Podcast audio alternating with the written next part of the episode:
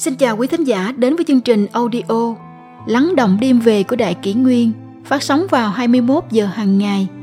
Đại Kỷ Nguyên hy vọng quý thính giả có những phút giây chiêm nghiệm sâu lắng sau mỗi ngày làm việc bận rộn. Hôm nay, chúng tôi xin gửi đến các bạn thính giả câu chuyện Xâm hại tình dục trẻ em tràn lan, đâu là giới hạn của dục vọng.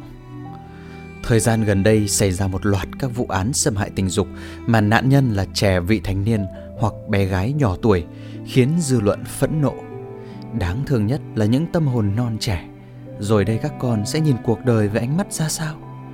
Trong hoàn cảnh ấy, các gia đình đều tìm biện pháp bảo vệ con cái, chuẩn bị những kỹ năng cho các con tự bảo vệ bản thân và các nhà chức trách cũng suy nghĩ phương cách trừng phạt, cách ly những con yêu dâu xanh ra khỏi cộng đồng. Tuy nhiên, những biện pháp ấy đều có tính chất chữa cháy hơn là phòng cháy và các con chỉ có thể thực sự an toàn khi được sống trong một xã hội có chuẩn mực đạo đức cao. Mọi người đều làm điều lành, tránh điều ác. Môi trường khuếch đại dục vọng của con người. Những con yêu dâu xanh kia vốn cũng chỉ là những người bình thường nhưng đã bị dục vọng khống chế và làm ra những việc không phải của con người. Có lẽ những bậc cha mẹ sẽ vẫn còn phải nơm nớp lo âu cho những thiên thần nhỏ của mình khi mà xã hội ngày nay đã ngập tràn những yếu tố kích thích tính dục từ trong phim ảnh, sách báo đến các câu chuyện thường ngày. Trong xã hội hiện đại, phong trào giải phóng tình dục đã đang khuếch đại dục vọng ham muốn của con người. Mối quan hệ nam nữ ngày một phong túng, văn hóa phẩm có yếu tố tình dục lan tràn khắp nơi. Tình dục trở thành một chủ đề bình thường như cơm ăn nước uống trong các buổi chuyện trò và tiêu chuẩn để đánh giá một người lại thường gắn với khả năng tình dục đối với nam hay vẻ gợi cảm đối với nữ của họ. Điều gì sẽ xảy ra nếu một người dành phần lớn thời gian xem phim khiêu dâm, lấp đầy đầu bởi ham muốn và rồi không kiểm soát được bản thân khi gặp các bé gái. Báo cáo của UNICEF năm 2017 cho hay, tại 28 quốc gia có dữ liệu, trung bình 90% trẻ em gái vị thành niên từng bị ép quan hệ tình dục, nói rằng thủ phạm của vụ xâm hại đầu tiên là người quen của các em. Dữ liệu từ 6 quốc gia cho thấy thủ phạm của bạo lực tình dục với trẻ em trai vị thành niên thường là bạn bè, bạn cùng lớp và bạn tình. Điều này cho thấy bản thân môi trường thân thuộc nhất với các em nhỏ đã bị ô nhiễm. Có câu rằng mỗi một hành vi ác đều xuất phát từ một ý nghĩ xấu. Vậy ý nghĩ của con người hiện đại đã bị ô nhiễm đến mức nào? Theo Fox News, kết quả khảo sát của các nhà khoa học từ Học viện Kinsey Mỹ cho thấy 54% đàn ông thừa nhận nghĩ về tình dục nhiều lần trong ngày, 43% chỉ vài lần mỗi tuần hoặc vài lần mỗi tháng, 4% ít hơn một lần một tháng. Điểm hạn chế của công trình là thực hiện trên mọi độ tuổi, bao gồm cả người già, nên nhiều khả năng sai sót. Khắc phục nhược điểm trên, các nhà khoa học từ Đại học Ohio đã tiếp cận và theo dõi suy nghĩ của một nhóm thanh niên 18 đến 25 tuổi về tình dục, thức ăn, giấc ngủ. Kết quả, ý nghĩ về quan hệ tình dục xuất hiện trung bình 19 lần trong ngày, tương đương mỗi 1,26 tiếng trong tâm trí đấng mày dâu – nhiều hơn thức ăn 18 lần và giấc ngủ 11 lần, một con số thật đáng lo ngại. Bí quyết của xã hội Á Đông truyền thống. Như vậy, muốn giải quyết tận gốc rễ vấn nạn xâm hại tình dục trẻ em, có lẽ không cách nào khác hơn là đưa chuẩn mực đạo đức xã hội trở về các giá trị truyền thống tốt đẹp. Tương lai của các con phụ thuộc vào chính người lớn chúng ta. Nền văn hóa truyền thống phương Đông đề cao sự trinh bạch của phụ nữ, tiết tháo cao thượng của đàn ông – và những người phóng túng trong quan hệ nam nữ là bị coi thường nhất. Có câu vạn ác dâm vi thủ, trong mọi điều ác, tà dâm đứng đầu. Với hệ thống giá trị đạo đức đề cao lối sống tịnh tâm ít dục như vậy, quan hệ giao tiếp giữa nam và nữ đã được quy phạm một cách chặt chẽ qua câu nói nam nữ thụ thụ bất thân. Sách Mạnh Tử viết Thuần Vu Khôn rằng nam nữ thụ thụ bất thân, đó có phải là lễ? Mạnh Tử đáp rằng đó chính là lễ. Thuần Vu Khôn lại nói Vậy chị dâu mà sắp chết đuối thì mình có cứu không? Mạnh Tử trả lời Trong lúc đó thì phải biết cứu chị chứ không nên khư khư ôm lấy cái lễ thường. Trong đó chữ thụ đầu tiên nghĩa là cho đi Chữ thụ thứ hai nghĩa là nhận về. Thân nghĩa là thân cận, gần gũi. Ý nghĩa cả câu là Nam nữ đưa và nhận của nhau thứ gì Đều không được đưa trực tiếp Ví như muốn đưa thì người này phải để vật xuống bàn Người kia lấy vật từ bàn mà lên Chứ không được tay trao tay Nghĩa lớn hơn là giữa nam và nữ phải có khoảng cách không được tùy nghi có những cử chỉ thân thiết gần gũi với nhau. Trong sách lễ ký cũng nói rằng nam nữ không được phép ngồi lẫn với nhau, không được dùng chung lược, không được đón tay nhau. Chị dâu em trai của chồng không được nhìn thẳng vào mắt nhau. Trong văn hóa truyền thống Á Đông, nam nữ vô ý chạm vào da của người khác giới thì được coi là có cử chỉ không đứng đắn. Thậm chí, vợ chồng trong cùng một nhà thì đàn bà nằm nhà trong, đàn ông nằm nhà ngoài. Quan hệ vợ chồng là nhằm mục đích sinh con đẻ cái, chứ không có luận thuyết tìm kiếm thỏa mãn nhục dục như hiện nay. Những điều này thoạt nghe có vẻ quá khắt khe đối với con người hiện đại, nhưng ngẫm kỹ, chính nền tảng đạo đức đề cao sự thiểu dục và thái độ vô cùng nghiêm cẩn đối với quan hệ nam nữ đã kiềm giữ dục vọng của người xưa trong vòng lễ giáo, duy trì sự ổn định và hài hòa của xã hội trong mấy nghìn năm. Ở đó, trẻ em được bảo toàn trọn vẹn sự thuần khiết vô tư và chúng cũng sẽ nuôi dưỡng lòng tôn kính đối với các bậc tiền bối của mình thông qua cách hành xử cao thượng của họ. Trong các bài học ngữ văn hôm nay vẫn thường có luận thuyết phá vỡ vòng cương tòa của lễ giáo phong kiến. Có lẽ nào đây chính là phá vỡ đi tấm chắn bảo vệ cuối cùng của nền đạo đức, khiến gia phong suy đồi, tà dâm hoành hành mà nạn nhân đáng thương nhất lại là con cháu chúng ta.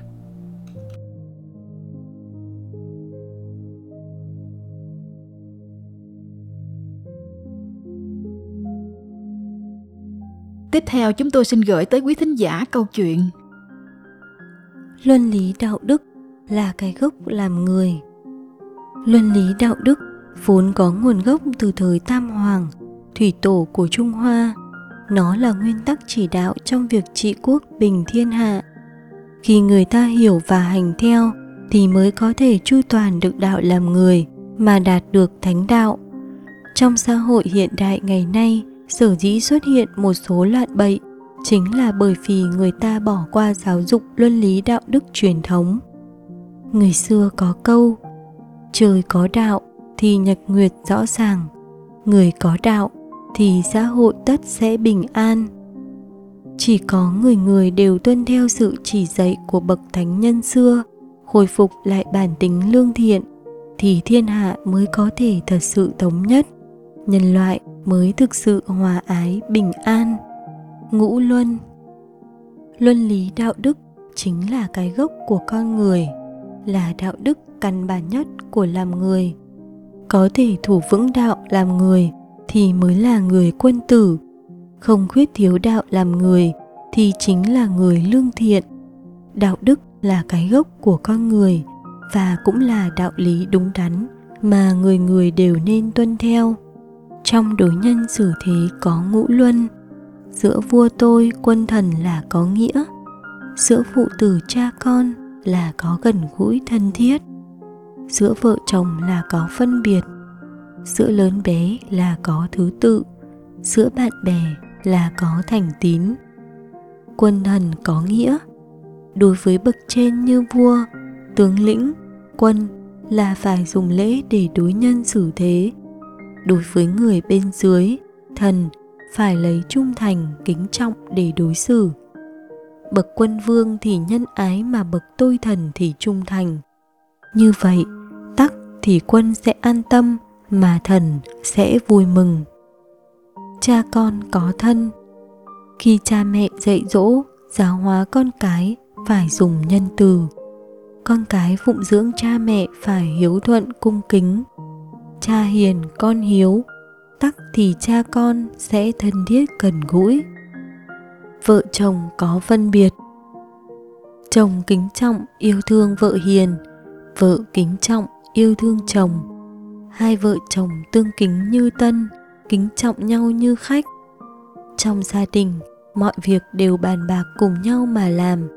Có như thế, gia đình mới hưng thịnh, tự nhiên cũng sẽ hòa thuận cùng nhau, đến đầu bạc răng long. Lớn bé có thứ tự. Kính trọng người lớn, yêu mến người trẻ. Người lớn phải cố gắng tận sức giáo dục trẻ người trẻ phải cung kính người lớn tuổi. Nếu lớn bé đều thủ vững được đạo lý này, thì tam cương ngũ thường sẽ không loạn, tức thì sẽ hòa hợp, êm ấm. Bạn bè có thành tín. Giữa bạn bè phải lấy tín nghĩa mà kết giao. Bất luận là giàu có hay nghèo hèn, đều phải bình đẳng. Biết việc thiện thì hết lòng trợ giúp. Biết việc ác thì phải khuyên can người quân tử kết giao bạn bè đạm bạc như nước, nhưng khi gặp việc thì tận tâm tận sức trợ giúp. Tam cương. Tam cương là đạo giữa quân thần, vợ chồng và cha con. Quân thần, đối với người bề trên, người lãnh đạo, phải trở thành tấm gương tốt đẹp, không vì tình mà thiên vị bảo vệ cấp dưới. Nếu người cấp dưới có sai sót thì người lãnh đạo phải khiêm tốn chỉ bảo, khuyên can. Thân là người cấp dưới, phải phục tùng cấp trên, có sai lầm, phải mau chóng sửa chữa, như thế mới phù hợp với đạo quân thần. Vợ chồng. Người chồng phải là tấm gương về đạo đức, người vợ phải trợ giúp người chồng thành người tài đức.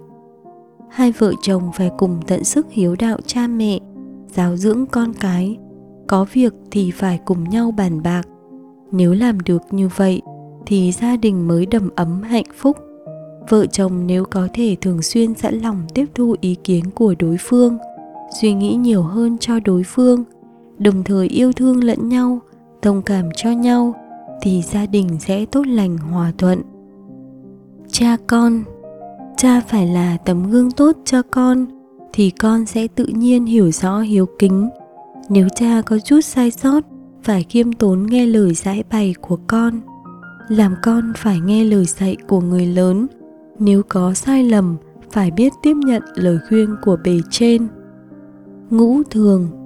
Ngũ thường, nhân, nghĩa, lễ, trí, tín.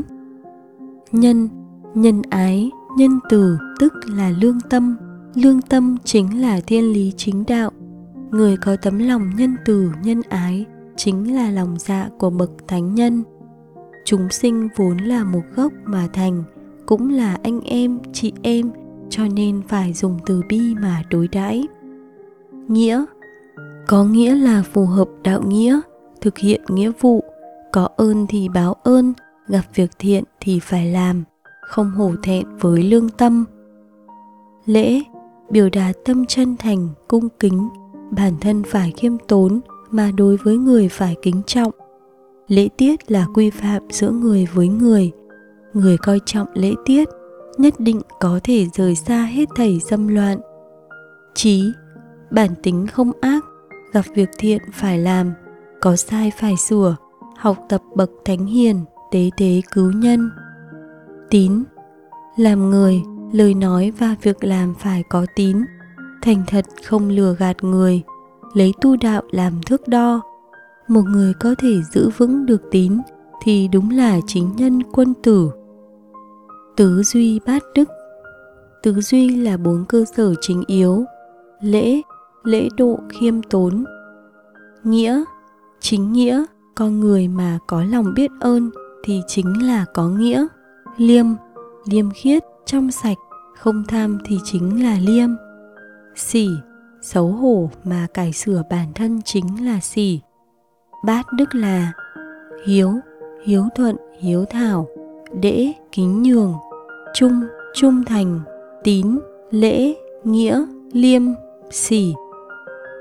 Hiếu, đễ, trung, tín, lễ, nghĩa, liêm, sỉ là bản tính tiên thiên tốt đẹp của con người, được gọi là đức tính.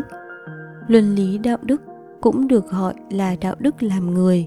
Con người có thể tuân thủ đạo đức, luân lý làm người, thì chính là đang đi trên con đường đại đạo của bậc thánh hiền.